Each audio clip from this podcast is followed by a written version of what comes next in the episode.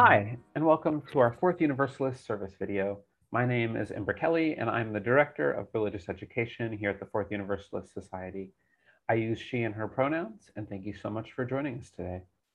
What follows are selections from our service on August 8th, 2021, a service about wonder uh, featuring James Underberg as a guest speaker. In this video, you will hear the reading and the reflection Following that, we hope that you'll join us for a lively discussion where we get to dive a little deeper into the service theme together. You're invited to check out this video and audio podcast each week. It's posted on our website, Facebook, YouTube, Instagram, as well as your favorite podcast streaming sites. If you like what you see, we do hope that you could leave us a positive review. The likes, the comments, the sharing, and subscribing, these all help to spread Fourth Universalist media further. Finally, we do acknowledge that our community is located on the land of the Munsee Lenape peoples. We acknowledge their community, past, present, and future. Fourth Universalist Society acknowledges that it was founded upon exclusions and erasures of many BIPOC peoples, including those on whose this land this institution is located. With this acknowledgement, we seek to continue the process of working to dismantle the ongoing legacies of settler colonialism, white supremacy, as well as other forms of oppression. We invite you to join us in this work as well. Thank you again for watching. We begin with our reading.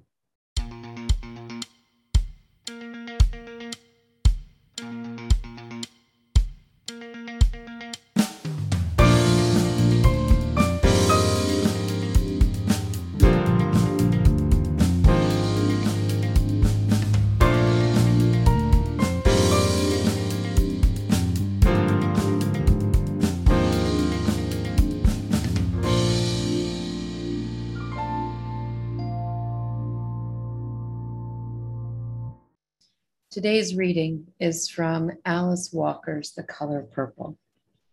In this excerpt, which we will, uh, which will be read by Alice Walker herself, Albert is talking with Celie about the big questions like, why are we here? This is Albert's response. I think us here to wonder myself, to wonder to ask. And that in wondering about the big things and asking about the big things, you learn about the little ones almost by accident. But you never know nothing more about the big things than you start out with. The more I wonder, he say, the more I love. Good morning, everyone. For those who I don't know, I'm James Underberg and really excited to be back with my home congregation here, Fourth U again. And I'm excited to get something off of my chest, which is that I have no idea what's going on. I don't know what I'm here on the world to do. I don't know where we are in the arc of this pandemic. I don't know how to make sense of forest fires so vast they swallow up towns and turn the moon red. I don't know how to relate to the state of our politics and our democracy. I don't even know what I want for dinner tonight. And sometimes it feels like there's something wrong with me for having so many questions and so few answers, for feeling so confused. I can feel like that's the message I get from a world that values answers above all else. When I think about strength, I've been conditioned to picture someone who knows. I think about confidence, I imagine someone with clear convictions. And when I imagine progress, I measure it in terms of questions answered. And for sure, there can be strength in knowing there can be strength in clear convictions, there can be strength in questions answered. But when that's the only place we see those qualities, then not knowing starts to feel like weakness or failure. And then we hold on to answers whether or not they have any truth or value. You know, sometimes you'll hear people say, oh, that person has really strong convictions. And it's just accepted. That's a good thing. It's a good thing. It's a compliment to have clear convictions. And I think this is so revealing about our attitudes towards answers because strong convictions are not good. They're not bad either. It just depends on what the convictions are.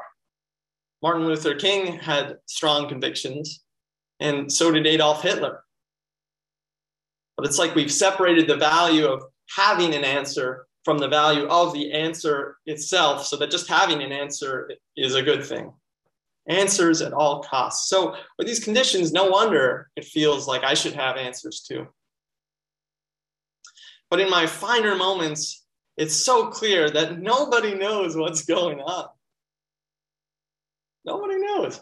In this moment of the pandemic, we're kind of awkwardly trying to get back to some normal answers. But normal in this country is also a mess. Normal is a people divided into vastly different realities. Normal is burning up the planet. Normal is a mental health and opioid crisis. It's white body supremacy. It's nearly 2 million human beings living behind bars. It's billionaires cruising up into space while half a million people don't have homes in this country. That's normal. Are those the answers that we're excited to get back to? Maybe the problem isn't having too many questions and too few answers. Maybe the problem is having too few questions about our lives, about one another, about how we make decisions collectively and structure our society. When we privilege answers above all else and stop asking questions, we get stuck. That's what an answer is it's a closing in around one possibility. And sometimes that's a good thing. If, if I'm sick, I want to close in around one possibility as soon as possible. I want to know why. So answers can be good. But other times, answers can become a prison. Part of why it's so hard to leave a job, a relationship, a religion, an ideology, it doesn't work. Because in a culture that says you got to have answers and you're a failure if you don't, can feel safer to cling to answers, even if they're killing us. It's also how we get stuck in violent ways of relating to ourselves and to one another. Valerie Kaur, who's a Sikh American, S I K H, Sikh American author, describes the end of wondering and questioning as the beginning of violence.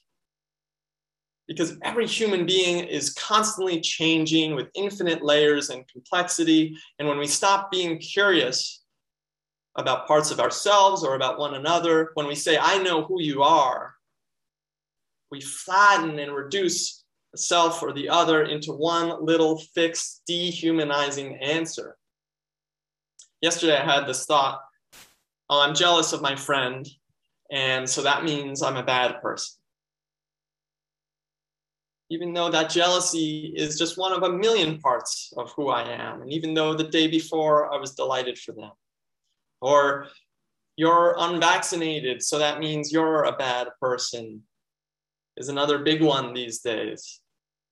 It can be hard to resist that storyline in this time of intense polarization, even though that person has infinite layers and their vaccination status cannot come close to summing up who they are.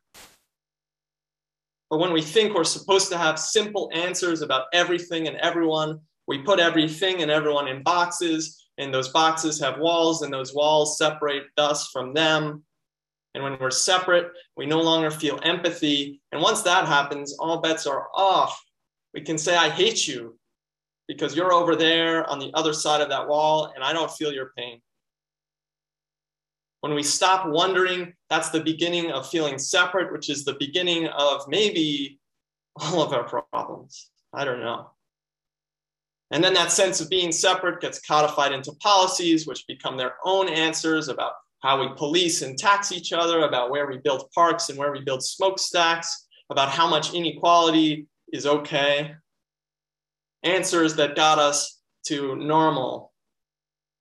Answers that take on their own sacred status and get entrenched and hard to change because at least they make us look like we know what we're doing. So if you're like me and you have a lot of questions, and sometimes it feels like something's wrong for not knowing, maybe it's the other way around. Maybe the problem is we have too many answers and too few questions. What do we do about it? I'm not sure.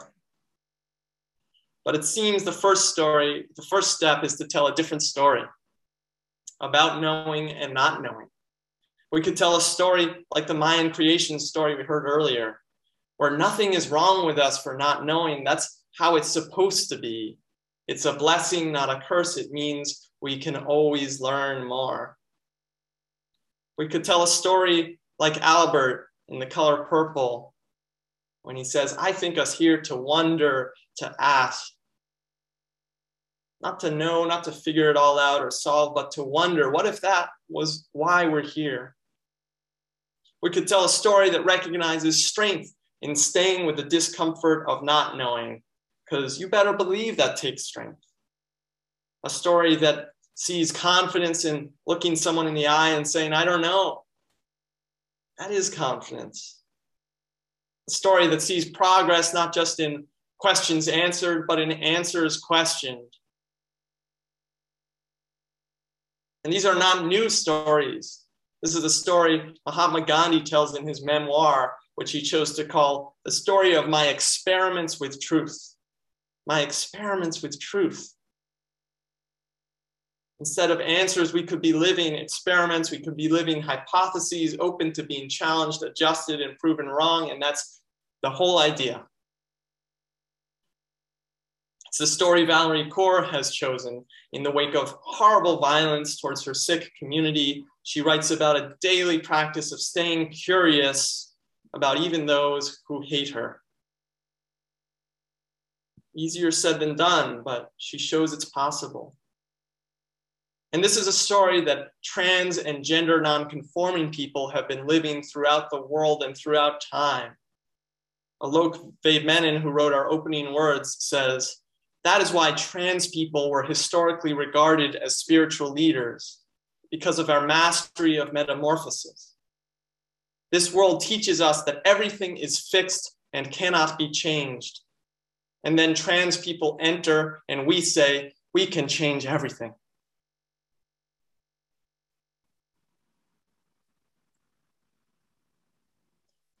So, yeah, I don't know what's going on. But I have a sense that's not the problem. That we need more questions, not less.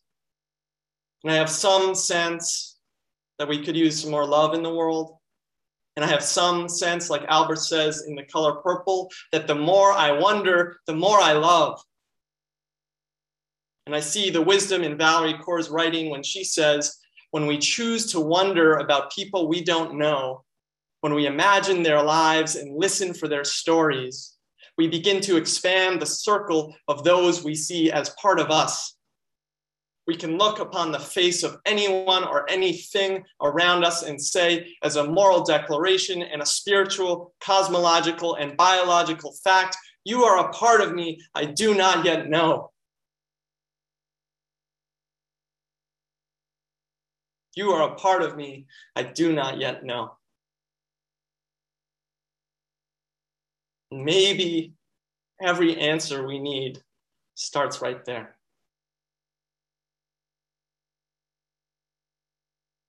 So, what will you wonder more about? Who will you wonder more about? Let's live like the people of the corn. Let's lead 7 billion experiments with truth. Let's wonder like it's what we're here to do. So, I am really excited to get to sit down with James Underberg, our guest speaker today. James, it's uh, so great to, to, have you here. Could you introduce yourselves for any uh, of our listeners who may not know who you are? Sure. Thank you, Amber. Yeah, really happy to be here. Also, James Underberg. I use he, him pronouns, and I'm a member of Fourth Universalist. My home congregation, and uh, I'm a student at Meadville Lombard, and um, excited. I'm going to be starting a hospital chaplaincy internship this fall. So that's a little bit about me. And yeah, happy to be talking to you. I was saying a little, little nervous also. We'll see what happens in this conversation, but uh, I'll take it easy on you. I promise. Yeah, please. Thank you. is, is, that uh, the chaplaincy? Is that for your CPE as part of seminary? It is. Yeah, yeah. Clinical pastoral education. It's a part of the the seminary program. Yes, yes. Uh, as a as a seminary graduate, a fun time, the the, the CPE time. Um, you know, if if any of you listeners, you know, you want to really uh, challenge yourself, uh, the clinical pastoral education, where you really got to dive in and think about how you process emotions around a lot of stuff and um, how you work with others and how you care for others. It is it is a, a fascinating time uh, of the seminary. Yeah, wish me um, luck, please. yes, yeah, you'll do great, I'm sure. And I think honestly that like uh, this message, um, you know, I think if CP taught me anything, it was that I didn't have all the answers. So I, you know, I feel like this is a, an appropriate uh, lead in to, to today's message is that, you know, uh, when you start, you know, I think uh, as seminarians and as a lot of like undergrads and even as people in other grad school programs, we we, we do like to to come in thinking that we have all the answers, like that. Look at all this education we have, and and as you mentioned, we have this like as a society that it's like, hey, uh, answers we like it's important to know everything to have the whole system figured out but when it gets time to like start really working with people like suddenly just your whole world can get radically shifted uh, has that been a little bit of your experience and kind of maybe what inspired uh, today yeah i think so it's definitely been um, some challenging conversations i've had with people who are coming at the world from a very different place than I am is part of it. And sort of how is that possible? Whether it's politically coming from a different place or theologically coming from a different place, that's something I'm sort of, I'm interested to see how that um, works in the clinical setting at the hospital when I'm talking to someone who has a very different understanding of religion and of God and you know how will I be able to relate to that and I, I feel like hopefully these kinds of messages of curiosity and wonder will be a support in that. Um, but yeah, I mean, I think the, the inspiration, so that's part of the inspiration for the message today. And the rest of the inspiration is just the world and my feeling of being lost and confused. And that's not a new feeling for me. Uh, right. So it's been, a, this has been a theme for me for many years. I'll say that. right. Well, and I was going to say, especially the, the, these last two years, I think that's been really uh, a feeling for a lot of folks is, um, you know, I, as someone who was a bit more disillusioned, perhaps, and also like in Vietnam uh, when the pandemic started, and uh, watching people kind of have this like, wait, like we don't have all the answers. We can't. We didn't do everything right. Like you know, it, it's shaking. It, it's a little bit jarring at first to have like all of your assumptions really, really shaken, and have to realize that you you can't be hundred percent sure. Totally and I, I, was feeling lost before that. So in some ways, I was a little relieved. It's like, okay, good, I'm not the only one. now everyone else is. um, but yeah, I mean, I think talk about the futility of trying to predict the future or know what's going to happen. I mean, no one predicted this. No one saw it coming. Uh, um, you know, we can think we have it all figured out, and then life happens. Right. It's just unique because it was sort of oftentimes I think that happens to one person individually at a given time. This was an example. And there are, I guess, anytime a kind of tragedy on this scale strikes, it's, it's an example where everybody is grappling with that same experience at once. Oh, definitely. You know, so many of us, like, we hold on to this, you know, we, we still want to hold on to like the old way that we, we had it. And, you know, I think that, um, you and I, as we were, were prepping for this, you know, I was talking a little bit about like how, uh, in my own life uh, as a trans woman that like uh, in some interactions with friends or with family that they still very much want to like hold on to this this new person and you or to this old person and not not realize like hey things change and get to get to understand me and get to know me. And I, you know you talked a little bit about that and um and the trans experiences in in the message. Like it, people people love to be able to have a quick and easy summary and a quick and easy understanding, whether it's of the world or of other people. um, you know, what are like what are some ways that we can really like start to deprogram ourselves from that, like wanting to do that?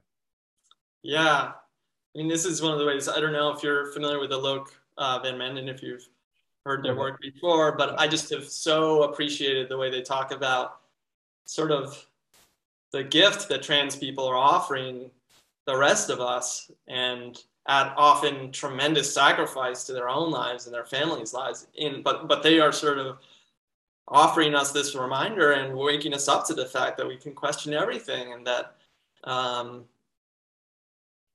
so I, yeah i mean i have a lot of and, and that in that sense sort of the movement for trans liberation is not just for trans people it's for everyone um, so I've really appreciated hearing Alok's perspective on that, and um, yeah, just having kind of a lot of gratitude mm. for the trans community and the gift that they're offering the world, even though a lot of people in the world are, aren't ready to accept that gift. Right. Well, I think it's uh, Freire, if I if I'm remembering correctly, that talks about how that liberation is is mutually beneficial. Like the the oppressors are losing part of their humanity by like wanting to to hold on to like they think that it's working great for them but in reality it's it's not good for us to hold on to these old ways of hurting others totally you know? yeah. yeah. definitely the empathy you know i like I, we, we joked I, I, when i was taking notes on my mm-hmm. message i just wrote down only the word empathy but you know empathy uh like that's a, a key way to to start understanding other people's experiences is uh, we it's easier said than done, I think. Yeah, yeah, it's it's both. I think maybe a way of understanding people's experiences, and it's what comes when we understand people's experiences. But also, even if we don't understand each other's experiences, I think it's still possible to invite in empathy if we have that intention. We don't need to. This is another thing Alok talks about. Like we don't need to understand in order to love. Yeah. Um, uh, well, as you said in the message, you know, the strength in not knowing. We don't. We don't have right. to. We don't have to know. Like we can. You know, gosh, uh, you know, your your message really hit home as I uh, prepare for our soft opening in, in two mm-hmm. weeks, and I, I have this sense in myself that I'm like, I need to have it all figured out. I need to have every, you know, I dotted and T crossed, and I need to like have the entire. There, there needs to be no wiggle room for for any issue. Uh, and that's just not doable for for human beings totally yeah it's not natural you know if we wanted to be robots maybe um, I mean, I could, you know, we'll get some robot students. Yeah, exactly. yeah, and why, you know, and can that be beautiful? That's part of the beauty of being human is that we're not perfect and we're not all knowing. And there's it's totally just a cultural story that that's a problem. We could tell a different story if we wanted to. Mm, yes, yeah, making making a new way of doing things. Yeah. Yes. Um, so the the nerd in me, when you talked about, I, I, wrote down the phrase. So and it it might be the complete phrase from from the message, uh, but I wrote down a part of me that I do not yet know. Is that did I get it down right when I wrote it down? That's the phrase. And, and just to make clear that those are not my words. Those yeah. are the words of Valerie Kaur. Um, highly recommend her book, See No Stranger, yes. by the way. But yes, those, those are the words. Yes. Well, so as, as a giant nerd, uh, it reminded me of, of Doctor Who. Uh, I, I once spent a lot of time watching Doctor Who, not quite as much anymore. Uh, but in uh, the transition from the 11th Doctor to the 12th Doctor, they have this whole thing called regeneration. Uh, and the 11th Doctor delivers this monologue, and it's one that stood out to me as a, as a trans person. Um, but I think it, it also resonates with, with this from today. So let me uh, grab it here and read it. And so uh, the doctor is talking to his companion and is getting ready for this big change. And the doctor says, We all change when you think about it. We're all different all through our lives. And that's okay. That's good. You've got to keep moving as long as you remember all the people that you used to be. Hmm. And so that that kind of came up to you know in in my uh, mind the second that I heard you say that I'm like I'm like ooh I gotta go find this Doctor Who quote real quick. Um, yeah. Does anything about that resonate with you? Totally. Yeah. You know, um, in the coffee hour talking after the service, people we were sharing about sort of different answers collectively that we feel like aren't working. And um, for instance, the two party system in our political system. And it can be easy to kind of really get hard on ourselves. And what came up for me was there's this other line from Thich Nhat Hanh, which didn't quite make it into the sermon, but he talks about knowing as this kind of journey climbing up a ladder and mm. that you're on one rung and then to get to the next rung you got to let go of what you're holding and reach for the next one. And hold on to that one as you put up your feet and then let go of that to get to the next one. And so um, the rungs that we've traveled through are what got us here. Mm-hmm. and the problem is if we are holding on to them and we stop our learning, we stop our growth. So I don't know, when I think about myself and these parts of me and who I used to be, it's like, oh, all those parts of me, like those were the earlier wrongs. Right. And um, yeah, so how do I really like welcome and invite and remember them because I wouldn't be who I am if it's not for those. Right. But then also realize that someday the right. current you will be the, the past you as long as you keep uh, keep climbing up there. That's right. a beautiful illustration. Exactly. Yeah I I uh, purchased last year some some Thich Nhat Hanh books uh, as part of my my prep work for things, and uh, he's a he's a great writer. Um, oh yeah, sure. amazing, beautiful soul too. um, so as a final uh, interesting question and thought is just a few weeks ago, um, and I can't remember for sure. I'm not 100% who it was who delivered the message, but we had a a message that was about wonder in the sense of like this feeling and um, you know even like i'm you know the really abstract feeling like wonder like the world is so amazing and like wow. But then today it kind of felt like this was much more about wonder as action. Um, mm. do you want to you want to talk a little bit about like that that difference and like these senses of wonder yeah, it's interesting. I was thinking about that. The you, the same word can describe different things, and what is the relationship between these different kinds of wonder? And I'm not sure. I haven't really fully thought it through, but it seems like you need to have some. There needs to be kind of the uh, curiosity and openness to new experience that's in the kind of wonder as action, wondering about, mm-hmm. in order to feel the sense of awe and wonder. I don't think I feel wonder about things that I know exactly what they are. Mm-hmm. Um, and maybe the other way around too, where in order to feel curious about something, like it's helpful to be in awe of them. Right. And like, wow, I can never fully know you, but I'd like to learn a little bit more. Um, so maybe in that way, these two kind of they're definitely connected, the two understandings of the word, and they build on each other. Um, but yeah, that would be interesting. I mean, that could be its own sermon talking about you know what these two words have. Hey, keep that in mind. Keep that in mind for yeah, yeah. pulpit.